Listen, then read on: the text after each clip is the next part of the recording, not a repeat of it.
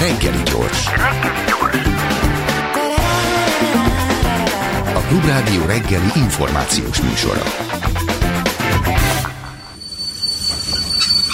Reggeli személy. Aki Tóth Olga, szociológus, a Társadalmi Kutatóintézet tudományos főmunkatársa? Jól mondom? Hát igen, Társadalomtudományi Kutatóintézet, Szociológiai Intézetének uh, tudományos főmunkatársa. Na majdnem megjegyeztem. De az elejét én sem tudom. A valamikori Magyar Tudományos Akadémiához tartozott ez az intézet. Ez már önmagában egy elég szomorú mondat volt. Ez a beszélgetéssel lesz valószínűleg a legvidámabb, hiszen a témánk a nemek közti egyenlőség Magyarországon, így nőnap után kettő nappal, hát ma van csütörtök, úgyhogy ma beszélgetünk erről, de hát az apropónk a nőnap,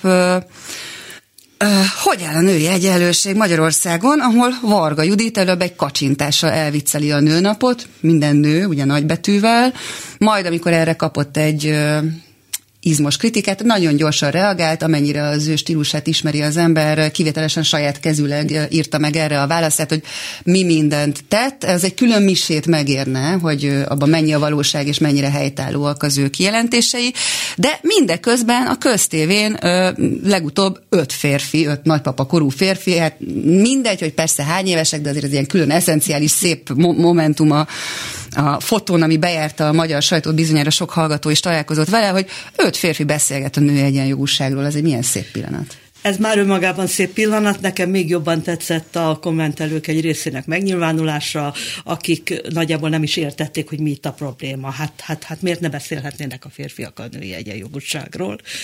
Aztán persze további kommentelők helyre tették az ügyet, hogy talán legközelebb majd a szülés utáni gátsebb ellátásról is négy férfi vagy öt férfi újságíró fog, vagy politikus fog nyilatkozni tulajdonképpen ez a kép szerintem elég jól jellemzi a magyarországi helyzetet.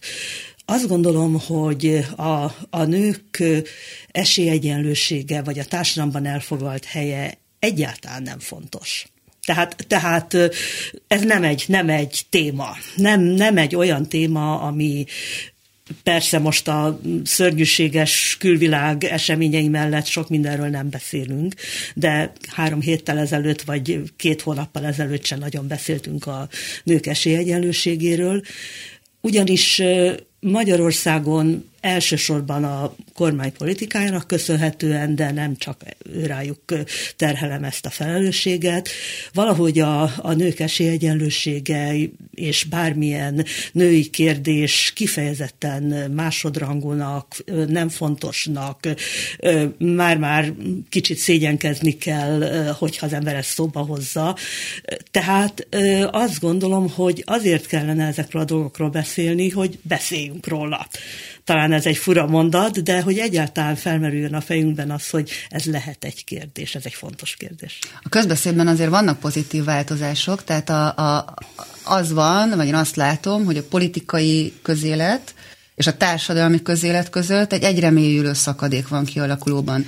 Tehát az a, az avit, hát nem akarok nagyon csúnya kifejezéseket, vagy vulgáris kifejezéseket használni, de hát lábszagú patriarhátus, amit a keresztény konzervatív kormányunk képvisel, egyre távolabb esik attól, ahogy a 21. századi, és nem is feltétlenül fiatalok gondolkodnak a kérdésről. Igen, én is azért azt veszem észre, hogy, és a kutatások is alátámasztják ezt a megfigyelést, hogy a közvélekedés, a közbeszéd a társadalom egy részében egészen biztos, hogy megváltozott a egy-két-három évtizeddel ezelőtti helyzethez képest. Sok olyan dologról beszélünk nyilván nyilván majd itt a beszélgetés során szóba kerülnek ezek, akár a nők elleni erőszakról, akár a munkahelyi egyenlőtlenségekről, és így tovább.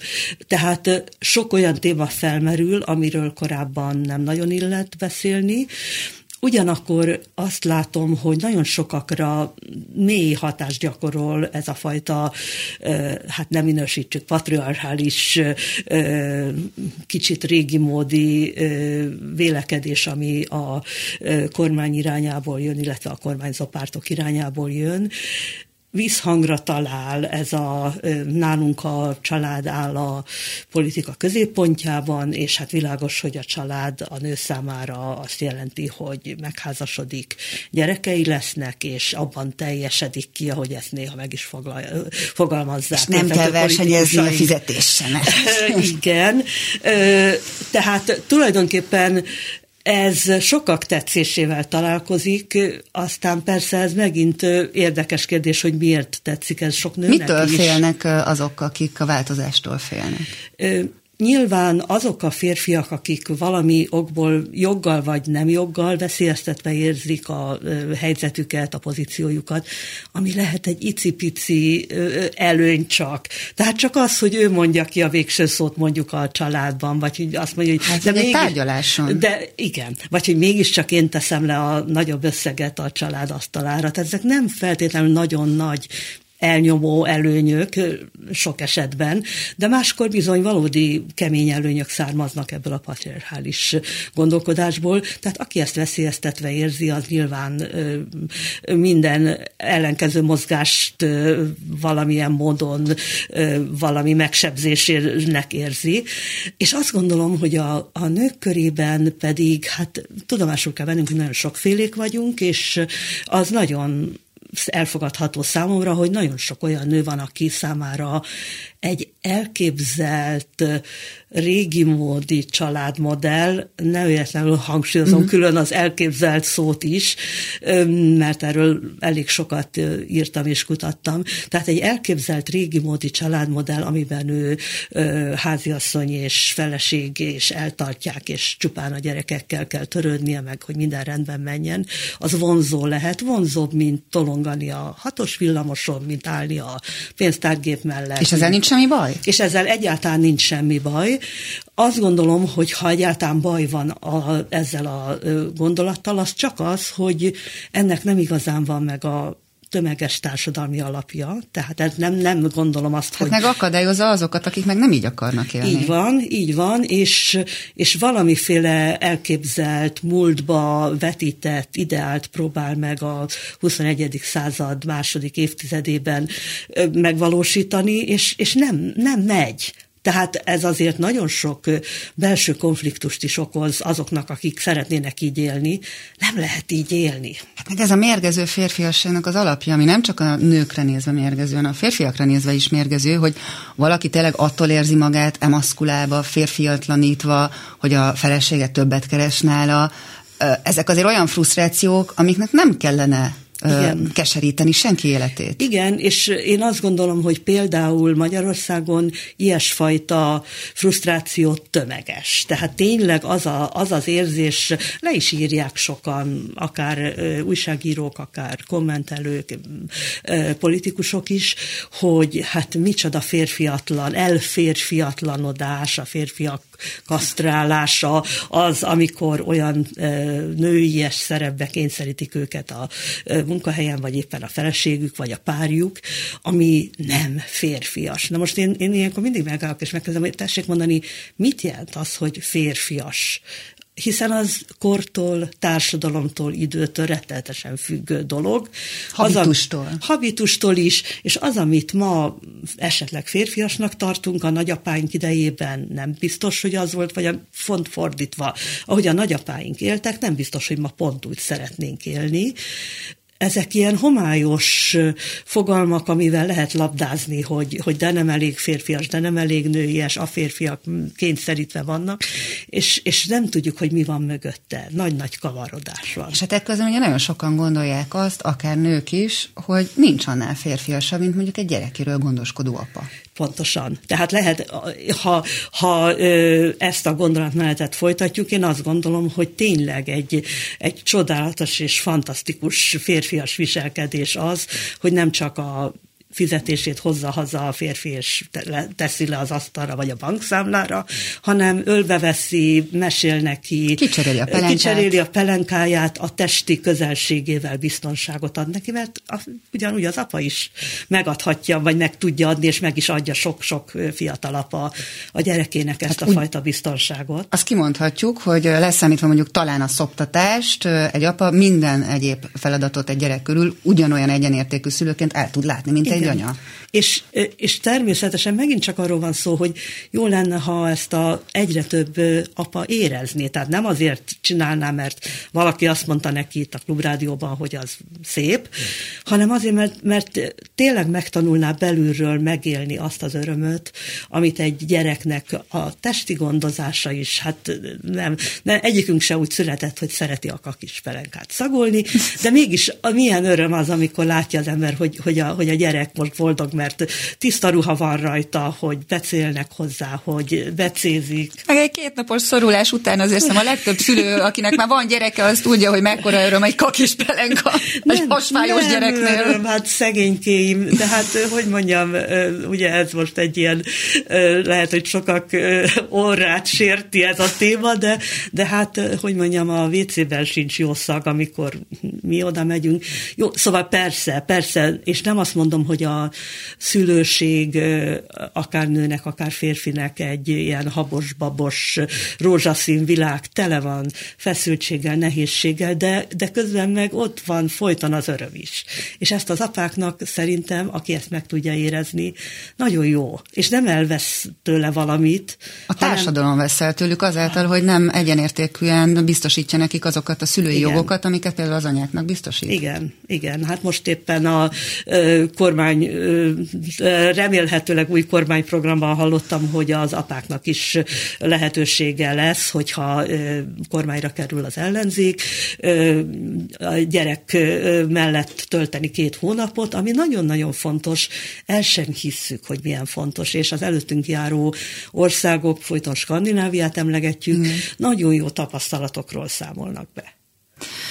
Na de hát a családokról most belementünk a családokba, de ekközben azért van egy egyéb egyenlőtlenség is a társadalomban, ami nem is kimondottan csak a nőket sújtja, hanem úgy általában az egyedülállóakat. Nagyon érdekes, markáns családpolitikája, szociálpolitikája van a jelenlegi kormánynak. Én azt gondolom, hogy minden hatalomban lévő kormány kialakít egy olyan családpolitikát, amilyet akar, és ezt mi egyszerű állampolgárok élünk benne, megpróbálhatunk hatni, hogy ne egészen így legyen, de hát ez tény. Azzal, hogy a kormány kifejezetten a házasságban élő és jól kereső, több gyerekes családokat támogatja, szóban, pénzben, hitellehetőségben, és így tovább. Ezzel tulajdonképpen tovább szakítja szét a társadalmat, hiszen egyrészt mindannyian tudjuk, hogy nem mindenki házasodik meg. A 50-60 évvel ezelőtti vagy akár még 40 évvel ezelőtti adatok Magyarországon azt mutatták, hogy lényegében mindenki megházasodott, aki mm, csak tudott. Tehát tényleg a, a, az embereknek egy olyan 5 5-7 százaléknyi része volt az egy-egy korosztályból, aki életében egyszer sem házasodott meg. Ami már csak annak tekintetében is egy mindenképpen izgalmas szám, hogy kb. 10%-ra tehető az LMBTQ emberek száma az adott társadalomban, tehát akkor ez azt jelenti, hogy hány olyan mindkét felet boldogtalan tevő házasság jött létre e, emiatt a tendencia miatt, vagy emiatt a status quo miatt, ami hát élettragédia minden résztvevőnek. Ez pontosan így van, és, és hát rengeteg egyéni tragédia, vagy elfolytott szorongás, vagy, vagy bánat zajlott ezekben a, a családokban.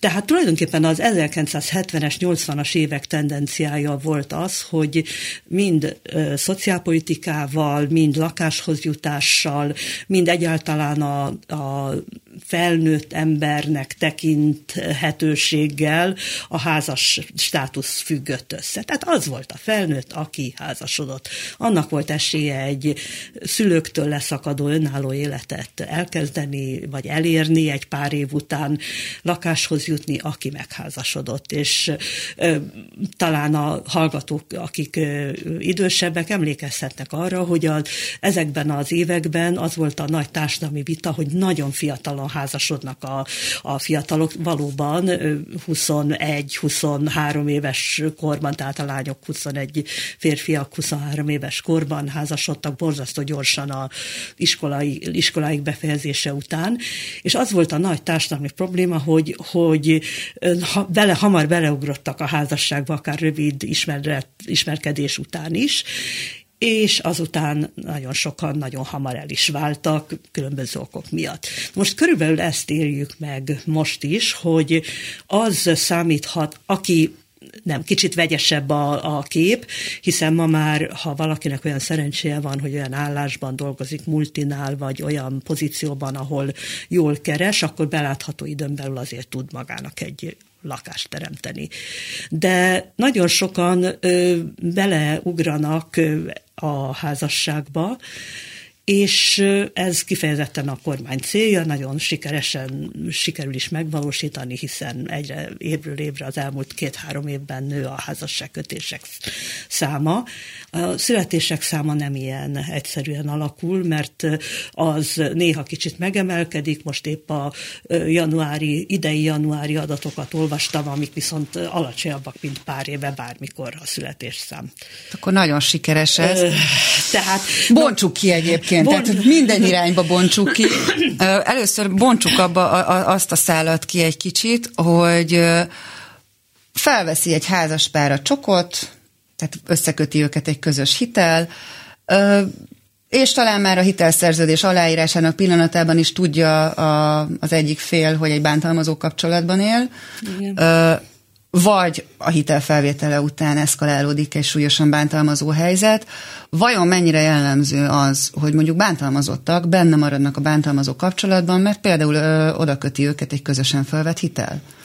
Ezt egyébként is tudjuk a bántalmazással kapcsolatos kutatásokból, hogy nagyon nehéz kiszakadni egy bántalmazó kapcsolatból, különösen akkor, ha gyerek van, de egyáltalán ugye az elmúlt hónapok tragédiái sorra mutatták azt, hogy amikor valaki megpróbál kiszabadulni egy bántalmazó kapcsolatból, akkor a bántalmazó fél utána megy, és tovább folyik a bántalmazás. Sőt, de, még durvább lesz. És még durvább lesz, de ez most ugye egy kicsit másik téma. Tehát eleve nehéz kijönni egy bántalmazó kapcsolatba, és nagyon-nagyon sok külső segítség és nagyon nagy elszántság kell hozzá, hogy ezt valaki meg tudja csinálni. Na most, ha ez még nehezítve van, sok milliós hitellel, és azzal a felelősségérzettel, hogy de hát ezt valahogy vissza kell fizetni, a gyerekeket csak fel kell valahogy nevelni. Hát megvan az gyerekszámhoz kötött támogatások, tehát hát, hogy nem elég, hogy ott vagy egy bántalmazó kapcsolatban, de szüljél bele még kettőt. Pontosan, szóval ez, ez, ez egyébként szerintem a, a világ legnagyobb csapdája, most függetlenül attól, hogy egy szeretetteli vagy bántalmazó kapcsolatról van szó, ezt annak idején a ö, szocpol támogatás idején is látunk olyan eseteket, ugye megint a szocializmus időszakára ugrom vissza, mert nagyon hasonló történések zajlanak, hogy, hogy egy pár bevállalt egy-két-három valahány gyereket, és hát akár mi miatt nem biztos, hogy ez összejön. Egészségügyi ok miatt, elhidegülés miatt, bármi miatt, hát ez történt. Na most ezt a feszültséget felvállalni, és ezt magára venni egy párnak, és ha még ráadásul el is romlik a kapcsolat, és, és bántalmazóvá válik, akkor ez egy olyan csapda, ami emberi életek tömegét teszi tönkre. Szóval ez, ez hát a... Illetve konkrét tragédiákhoz vezet. Konkrét tragédiákhoz vezet, szóval én, én úgy gondolom, hogy ez a nagyon szépen hangzó csok támogatás nagyon nagy csapda lehet, és szerintem néhány, öt-tíz éven belül tömegek számára lesz olyan, olyan csapda, ami emberi tragédiákhoz vezet. Tehát a későbbi kormányok felelőssége lesz az is, hogy ezzel a kérdéssel kezdjen valamit, hogy tehát ami miatt például az isztambuli egyezményt elutasította a kormány a ratifikálást, ami ugye mondva csinált indok, mert az egyik fele, amit elutasít, az benne van a magyar alaptörvényben, a másik fele pedig a Genfi egyezményben, amit Magyarország az elsők között ratifikált annak idején. De hogy például ugye az isztambuli egyezmény mond egy olyat, hogy járjon a menekült státuszú családegyesítés rész, révén érkező menekült nőknek alanyi jogon a menekült státusz, tehát hogyha a férjével családegyesítéssel kerül oda, hogy nem maradjon csak azért benne egy kapcsolatban valaki, mert attól fél, hogy mondjuk elveszíti az oltalmazott vagy menekült Igen. státuszát. Ó, hát ez ugye mindenképpen egy másik téma, érdemes is lesz még erre visszatérnünk a menekült kérdésre, de valóban arról van szó, hogy az, az isztambuli egyezmény, amit nagyon sokan úgy támadnak, hogy nem igazán mélyen ismerik, egy csomó olyan konkrét intézkedést, állami feladatvállalást, kötelezettségvállalást tartalmaz, amit nagyon jó lenne, hogyha meg lenne, és akkor mondjuk azt, hogy jó, mi olyan egyéniek vagyunk, hogy nem szeretjük a gender társadalmi nem szót, tehát ezért nem fogjuk aláírni, de azt se nagyon látjuk, hogy a Isztambuli Egyezményben megfogalmazott nagyon konkrét dolgok, a szakemberek felkészítése, az arra, hogy hogy foglalkozzanak a bántalmazottakkal, a lett több men, menedékhely, mint korábban volt, de még sokkal-sokkal több kéne lakosság arányosan, mint amennyi van.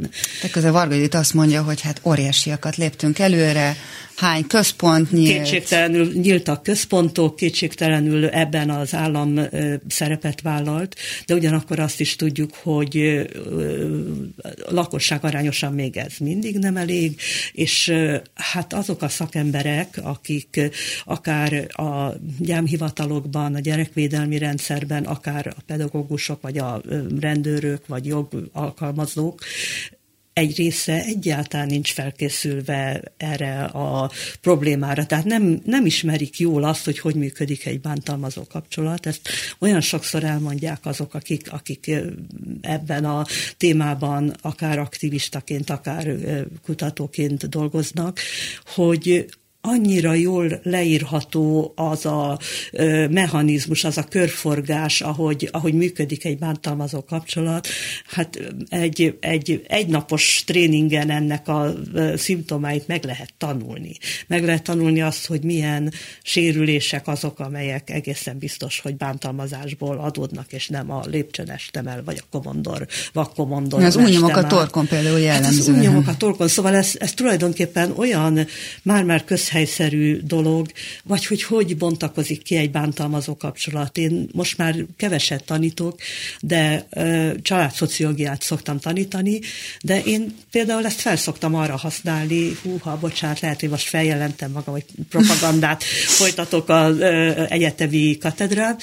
Ott szabad? Ö, ott szabad. Hogy elmondom a hallgatóknak, hogy figyeljetek, vagy figyeljenek, hogy kezdődik egy bántalmazás. Figyeljenek arra a jelre, amikor a második napon megkéri a kezedet. Figyelj arra a jelre, amikor megtiltja, hogy telefonálja az anyáddal vagy a barátnőddel. Tehát ezek megtanulható dolgok. Megtanulhatná a, mindenki, akit esetleg érint, és megtanulhatnak azok az emberek, akik bántalmazottakat találkoznak, hogy hoppá, itt kell lépni, itt, itt, itt baj van, akármit is mond az áldozat, vagy elszenvedő, Ekközben a bírák érzékenyítését elvileg megkezdték 2019-ben, egyébként jó anyag alapján, mert nagy részét Borsos Közszegi Erika írta, aki hát azért elég jó.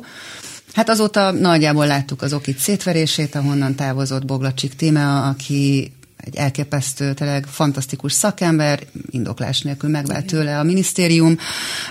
Varga itt minden esetre nagyon-nagyon állítja, hogy azért itt minden szuperül történik, csak éppen az a gond, hogy olyan sikeres a bíró érzékenyítés, hogy a nyomozati bíró három hónap előzet után kiengedett egy többszörös visszaeső bűnelkövetőt, aki azonos típusú bűncselekmények miatt már e, korábban el, el is ítélt, elítélt is volt, hogy aztán az illető első útja volt barátnőjéhez vezessen, akinek, mint ezt az egész ország tudja, puszta kézzel nyomta ki a szemét. Elgondolni és borzasztó, és nem tudom, mit gondolt a bíró.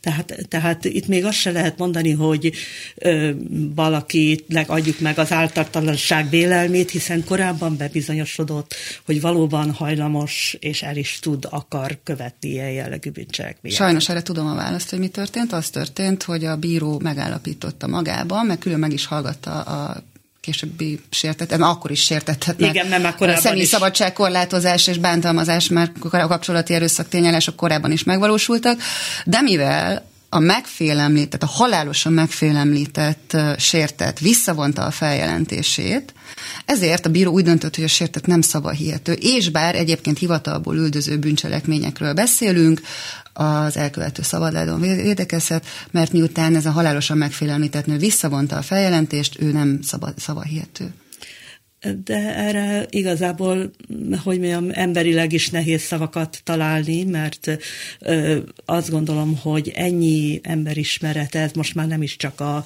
az erőszak folyamatának az nem ismeréséről szól, hanem az emberismeret hiányáról. Tehát ha van egy emberi kapcsolat, amiben az egyik fél folyamatosan lelkileg, fizikailag, egyéb módon bántalmazva van, akkor, akkor most nem tudom, mit várunk tőle, hogy, hogy milyen bátor legyen és hogyan. És végül is ugye sikerült eljönnie a férfitől, hát meg lett a szomorú következménye.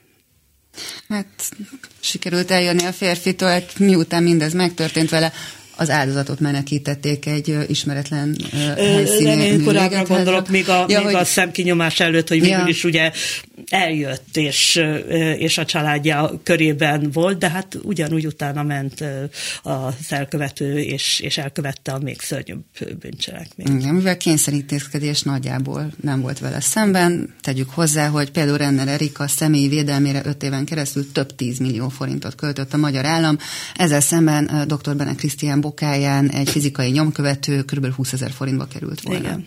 Igen. No, Mik az újrakezdési esélyei annak, aki anyagilag például nem független, mondjuk akár egy ilyen hitel miatt? Hát ezt, ezt, ezt most nagyon nehéz megmondani. Én, én, én ezt elég tragikusan látom. Ugye a svájci hitelek bedőlése tulajdonképpen megmutatta tömegesen azt, hogy egy rosszul átgondolt vagy rossz konstrukcióban megvalósított hitelfelvétel milyen tragédiákat okozhat egész családoknak, és egyedülállóknak is, hogyha belekerülnek egy ilyen helyzetbe.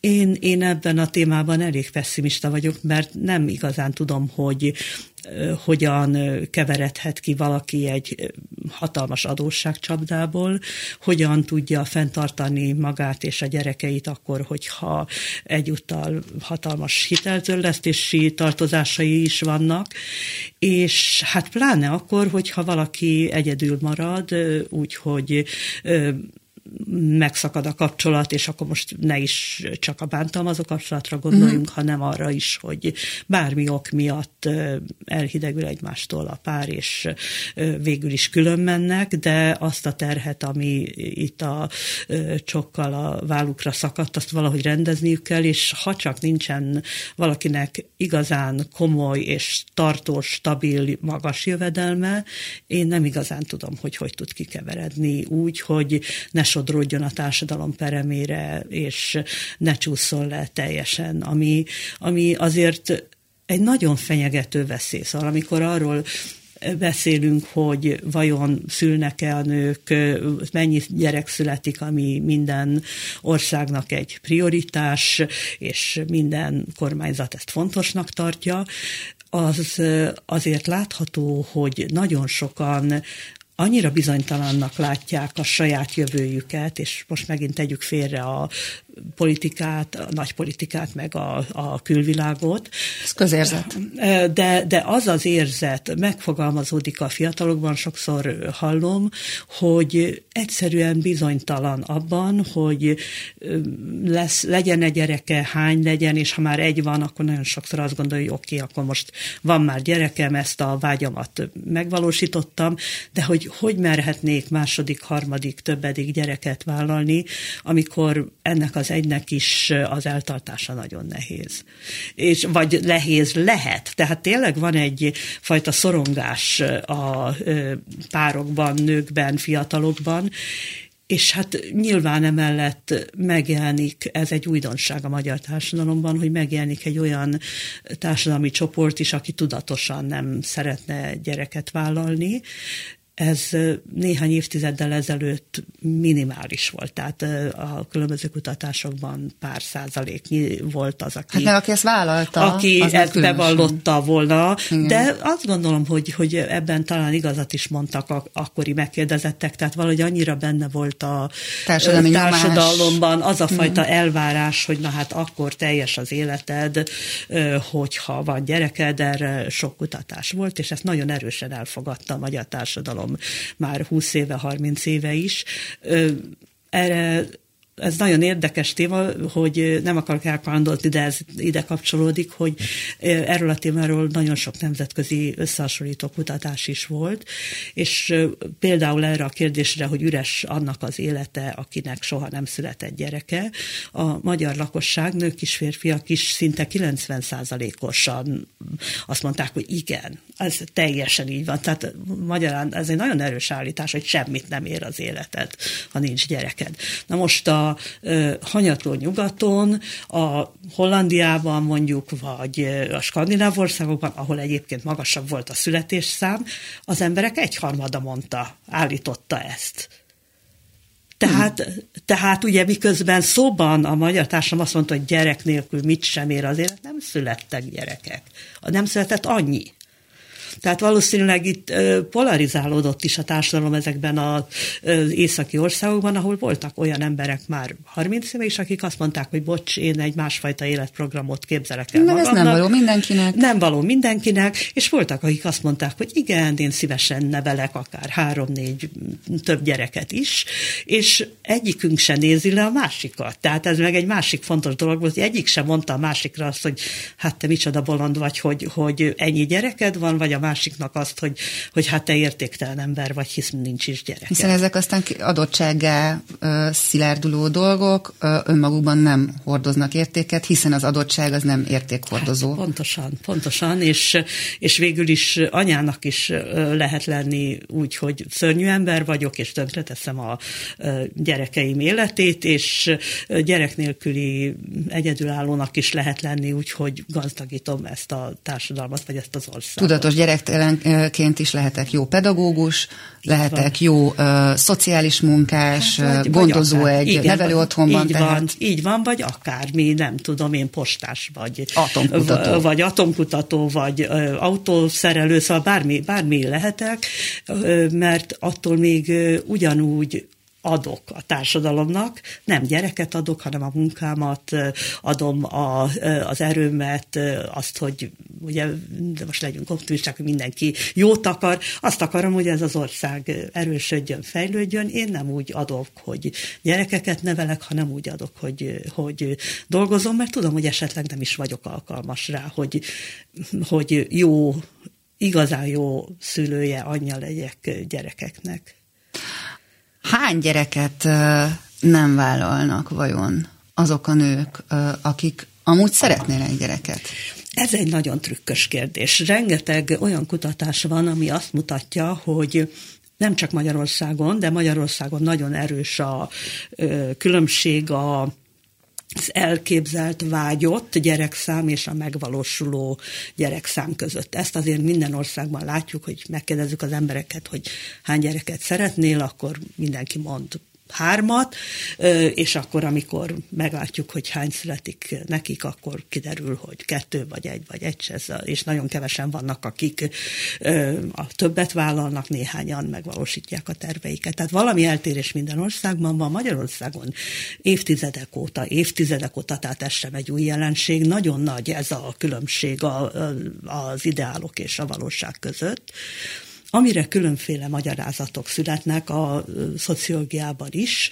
Eltérő tudományos iskolák vannak, sok vita van. Az egyik állítás az, hogy a, azok a szociálpolitikai, társadalompolitikai, családpolitikai intézkedések, amelyek a gyerekvállalást támogatják, nem eléggé támogatóak, tehát az emberek, a nők, most ezt szűkítsük le a nőkre, a nők nem tudják megvalósítani ezeket a terveiket, még jobban kellene őket támogatni most nem akarok, nagy vigyánk térjünk erre vissza, kit támogat. Hát ez önmagában egy diszertáció, vagy egy százoldalas eszé kérdés igen. Na most egy másik megközelítés, én megvallom a második megközelítést vallom, inkább igaznak, valószínűleg sok más megközelítés is létezik.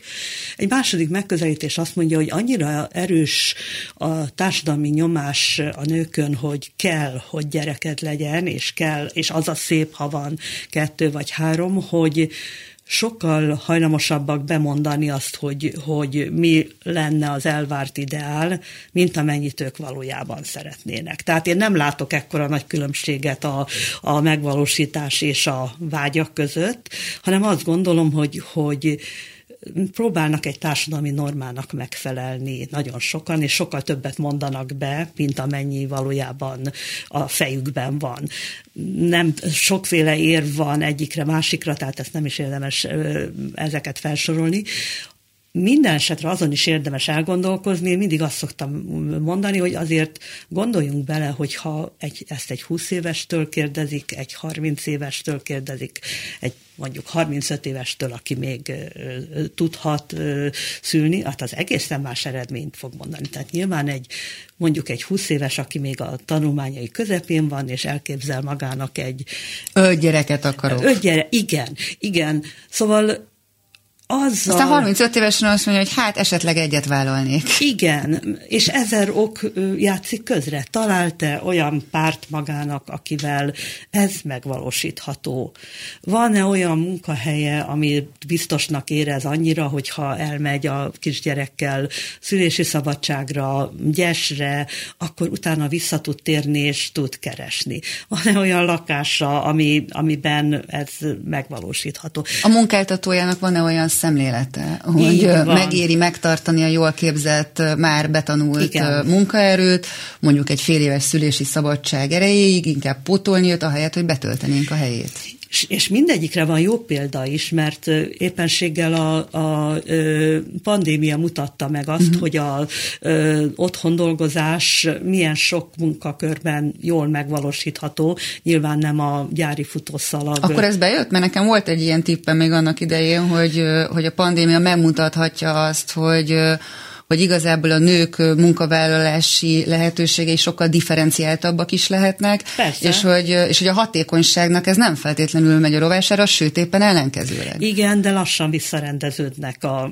mm, sorok. Akkor nem tanultunk? Ö, Hát, ez azért nehéz általánosítani, mert van, vannak munkahelyek, amelyek ezt végül is belátták, hogy még akár anyagilag is jobban megéri nem fenntartani egy hatalmas irodaházat és 500 dolgozót ott ültetni, világítani fűteni nekik, rájuk. fűteni rájuk, és, és ez egy, ez egy ilyen kicsit ilyen fegyelemcentrikus, régi típusú gondolkodás, jó, ha a főnök szeme rajta van a dolgozón, ez nem magyar sajátosság egyébként, mert például ezek a nagyterű irodák, amelyek az Egyesült Államokban és nyugaton is nagyon elterjedtek, ebben, ebben kicsit benne van ez a szemlélet, hogy az is benne, hogy közösség vagyunk, és egymást látjuk, de az is benne van, hogy azért a főnök nézi, hogy ki az, aki most tetriszezni kezdett a számítógépén, és nehogy már.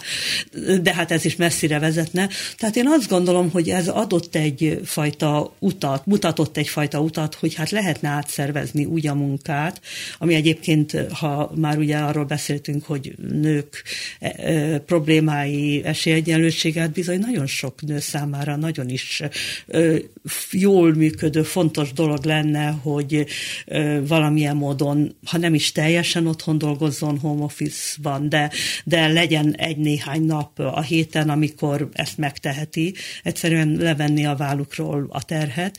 Szóval azért van ebben szerintem pici elmozdulás, de nem tudom még, hát majd meglátjuk, hiszen ugye a járvány lefutása remélhetőleg most már egyre inkább megtörténik, meglátjuk. Azok a jellemzően magasabb oktatási, vagy magasabb végzettségű nők, akik, akik elkezdenek egy karriert, ugye tolódik ki a szülés időpontja, hiszen látják maguk körül, hogy válasz egy gyereket, akkor az nagyjából derékba töri a legtöbb esetben a karrieredet. Ezért a gyerekvállalás időpontját egyre kijebb tolják, ami ugye egy ponton sajnos sokszor ahhoz vezet, hogy egyszerűen lecsúsznak a lehetőségről, egyszerű biológiai Hát okokból. így van, ez, ezt azért a nőgyógyászok elmondják nagyon sokszor, hogy azért a, a, ahogy az ember a 20-as éveit kezdi elhagyni, akkor egyre kisebb a biológiai esélye a teherbeesésnek. Tehát biztos, hogy, hogy van egy ilyesfajta eltolódás, és hát a demográfusok meg azt teszik ehhez hozzá, hogyha valaki 20 évesen szüli az első gyerekét, akkor még nagy eséllyel fog, vagy tud másodikat, harmadikat, továbbiakat is szülni. Ha 35 évesen szüli az első gyerekét, akkor sokkal kisebb az esélye, hogy további gyerekeket fog szülni. Lehet egyébként, hogy még mindig az jár jobban, aki személyes példa, egyik kedves barátnőm 19 évesen szült egy gyereket, majd elvégezte a saját gimnázium évfolyamával egy időben az orvosi egyetemet. Most már van egy 12 éves lánya, nem is hasíthatna jobban a karrierje, nem nyomasztja a gyerekvállalás probléma, problematikája, Igen. miközben van egy gyakorlatilag mostanra önjáró gyereke, aki hát nyilván még azért igényel szülői gondoskodást, Igen. de nagyjából önellátó, hát Igen. 12 éves gyerek az már azért elég jól Persze. el van. Tehát lehet, hogy igazából a társadalmi berendezkedés abba az irányba mutat, hogy tud le minél gyorsabban ezt a gyerekkérdést, hogy aztán, amikor a legpotensebb 30-as éveid köze, elejére, közepére jutsz, akkor már ne legyen. Ez biztos, hogy ez egy megoldás. Ez egyfajta megoldás. Nyilván ehhez is, mint egyébként minden más gyerekkel kapcsolatos döntéshez a családi támogató háttér borzasztóan fontos. Hát meg az a egyén. partner is, meg, meg az, hogy nyilván, ha az ember egyetem mm. közben szül gyereket, én is ismerek ilyeneket, ott azért nagyon szükség van arra, hogy támogatást kapjon, hiszen azért mégiscsak a nap egy jelentős részét távol kell töltenie, és, és ugyanúgy készülnie kell a vizsgákra, mint azoknak, akik bulizással tudták a hétvégét eltölteni. De ott jellemzően a nagyszülők is fiatalabbak. Valószínűleg igen, de hát... Ami az, az is jelenti, hogy még dolgoznak, tehát... Így van, tehát ez nehezebb, de hát a partner, a, a pár, a férj, vagy, vagy ö, aki, aki ugye az apja lesz annak a gyereknek, nyilván az ő nagyon hathatós, segí, nem segítsége, részvétel, részvétel. Talán, talán ez, a, ez a jobb szó, az ő részvétele elengedhetetlen, mert ez, ne, és ezt olyan sokszor elmondom, de nem tudom elégszer elmondani, hogy a gyerekvállalás az nem egy női ügy az, az minimum egy pár ügye. Tehát Hát két lehet ember, egyedülállóként gyereket az, az természetesen egy másik történet, amikor valakinek az élete azt hozza, hogy egyedül vállal gyereket, de az esetek 90 x százalékában arról van szó, hogy két embernek lesz egy gyereke. És a, mind a két ember felelős érte, mind a két ember számára ideális esetben fontos a gyerek, és részt vállal a mindennapokban ezekből a dolgokból. Ha azt nézzük, hogy, hogy mondjuk visszatér a picit az egyszemélyes háztartásokra, annál ugye nincsen drágább. Ezek azonban, ez az ilyen háztartások jelenleg semmiféle segítséget nem kapnak az államtól. Hát ez végül is ugye szoros összefüggésben van az állam szociálpolitikájában, hogy azt mondja, hogy hát házasodj magyar, akkor majd mindenféle adókedvezményre, egyebekre jogosult leszel, új házasok vagy első házasok kedvezményre, és így tovább. Sokakat ismerek, akik emiatt házasodtak például össze, mert Igen. Azt együtt élünk tíz éve, de hát akkor igen, hitelért. szó szerint, hogy együtt élünk valahány éve, de, de akkor tulajdonképpen most ezzel kapunk valamennyi pénzt, ami nagyon szétszakadt a társadalom. Szóval ez, ez olyan téma, amiről megint csak nagyon sokat lehetne beszélni, hogy mennyire ö, anyagilag, szellemileg, lehetőségekben rettenetesen szétszakadt a magyar társadalom, és a, a nagyon-nagyon-nagyon gazdag egy százalékot most tegyük félre, de, de az elég, elég gazdag, vagy eléggé jólétben élő mondjuk 15 százaléknyi családhoz képest borzasztó mélyre megy az embereknek az anyagi és egyéb lehetősége. Tehát tehát egyszerűen nem lehet egységesen azt mondani, hogy házasodj meg, és hát ráadásul azért ezt is, ezt is fontos talán elmondani, hogy az egyedülálló nők azok inkább magasan iskolázottak és városokban élnek, az egyedülálló férfiak ugyanabban a korosztályban mondjuk 35 körül, mm. vagy a 30 fölött, inkább alacsonyan iskolázottak és falvakban élnek, és közmunkán vagy munkanélküli emberiség állapotában Tehát egzisztencia teremtésére képtelenül. És, és ez nem ugyanaz a társadalmi csoport, tehát uh-huh. nem lehet azt mondani, a, hogy őket rakjuk össze. Rakjuk össze, ugye volt pár éve azok a nagyon jó gondolatok, hogy, hogy, hogy legyenek ilyen, nem, nem is tudom, bálok, vagy, vagy csodák, a, a, a, tereljük össze az egyedülálló fiatalokat. Na most én azt gondolom, hogy elég jogos azt ö, ö, feltételezni, hogy egy egyetemet végzett, és valóban munkára, karrierre is gondoló fiatal nő nem feltétlenül egy nyolc osztályt vagy szakmunkás képzött végzett munkanélküli férfival szeretné összekötni az Nem sznobériából, hanem egész egyszerűen miről nem, beszélgessenek Nem ők. ugyanaz a, a kultúr, és a férfi sem feltétlenül egy karrierre készülő nőt szeretne, hanem egy háziasszonyt, aki az ő tradicionálisabb családképének jobban megfelel nem találnak egymásra. Az utolsó két-három percet arra fordítsuk arra, hogy hát egy államról egy országról a legtöbbet talán tényleg az mond el, hogy hogy bánik a gyerekekkel, a nőkkel, és hogy ha már a nőkkel, akkor például hogy bánik a, ugye a legkiszolgáltatottabbakkal, és ugye itt az érinti a mély szegénységben élőket, de hát jelenleg például a menekülteket is. Tehát milyen, tehát ugye az isztambuli egyezményt a kormány elutasította, többek között a menekültekre vonatkozó dolgok miatt. Csak annyit mondott ugye, hogy bántalmazás miatt ugye Igen, akkor ez legyen, de hogy a Genfi egyezményben ezeket rögzítettük. Milyen helyzetbe érkezik most egy Magyarországra menekülő ukrán nő? Hát abba a egyrészt örömteli helyzetbe érkezik, hogy rette, rengeteg önkéntes és civil szervezet és, a, és a egyházi segélyszervezetek minden, a lelküket és mindent kitéve próbálnak segíteni, egyrészt, másrészt pedig abban a helyzetbe érkeznek, hogy szétverte a kormány a menekült ellátórendszert és azért ez még egy sokkal kisebb menekült áradat esetén is egy nagyon komolyan átgondolt rendszer működött is, jó, volt jó. jó Amíg volt, szisztematikusan Szisztematikus, szóval, szóval azért az, hogy itt, itt szállítás, logisztika, ételosztás, tolmács, hivatalos ügyek intézése, Gyerekek pszichológus, a nem tudom én, a menstruációhoz szükség, vagy menstruációkor fellépő gyógyszer, vagy egészségügyi tárgyak átadásától kezdve. Szóval itt egy komplex rendszer verődött szét, és nem sikerült az elmúlt 6-8 napban ezt újra felállítani. Én a szándékot is nagyon kevéssé látom. Tehát itt a, itt a hihetetlen, önkéntesek hihetetlen erőfeszítését látom, és csodálatra méltó helytállását, és azt, hogy a, hogy a kormány szólamokat mond, de tényleg arra képtelen, ami az ő kompetenciája lenne, hogy nem tudom, mobil zuhanyozókat állítson fel több helyen, vagy... Vagy legyen egy orvos mondjuk a határon. Vagy legyen egy orvos, vagy vagy, vagy a gyerekekkel legyen egy olyan ember, aki leköti őket, vagy foglalkozik velük, amikor nem tudom én 24 óra vagy 36 óra menekülés után beérkeznek az országba. Szóval úgy látom, hogy, hogy a, a káosz, káosz van, és azoknak az embereknek a helytállását van bízhatunk, akik, akik oda teszik magukat. Egy országról a legtöbbet az mond el, ahogyan a kiszolgáltatottjaival bánik. Azt hiszem ezzel végül is zárhatjuk a ma reggeli szemét Tóth Olga szociológussal, a Társadalomtudományi Kutatóintézet tudományos főmunkatársával.